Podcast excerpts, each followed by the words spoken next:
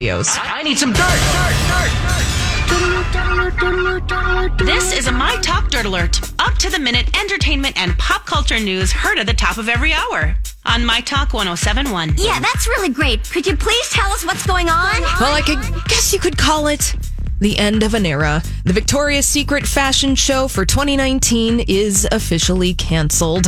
L Brands CFO Stuart Borgdorfer announced the news during a conference call with analysts this morning. He said there will be more to come as that continues to get evaluated, and they said that Victoria's Secret will be communicating to their customers in different ways in the I- coming years. I can believe that people are going to be so distraught over this.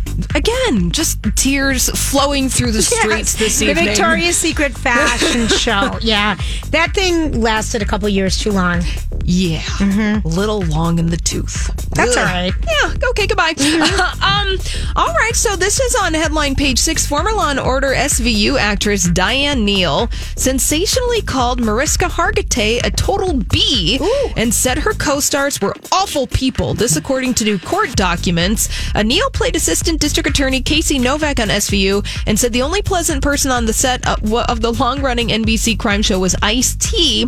These are all parts of documents in a new lawsuit, and apparently she made these comments to her former campaign manager, who wrote them down in an email to an unnamed source. Uh, Diane Neal is hopefully running for Congress, so there's just a lot of dirt happening there, and it's really awkward. And I, I didn't know. I don't know why so much dirt is coming out right now. Well, she's in a um. She's in a legal battle with Yeah, someone who Her sex- husband. oh, It's her husband. oh dear. Uh-huh. All right.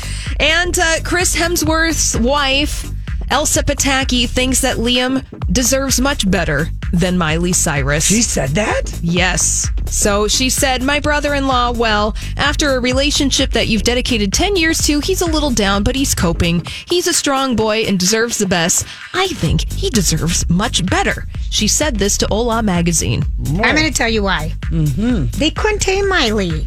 You know. Well, they. Well, I mean, she wrote a whole song They about it. don't. Yeah. But I mean, they, they- don't have any right to tame But her. I mean, you wouldn't want someone to date your brother-in-law who's going to break his heart or be married to him when you see that. that I don't person- think they ever liked Miley. Yeah. Yeah, I don't think so. Well, that's either. what I'm saying.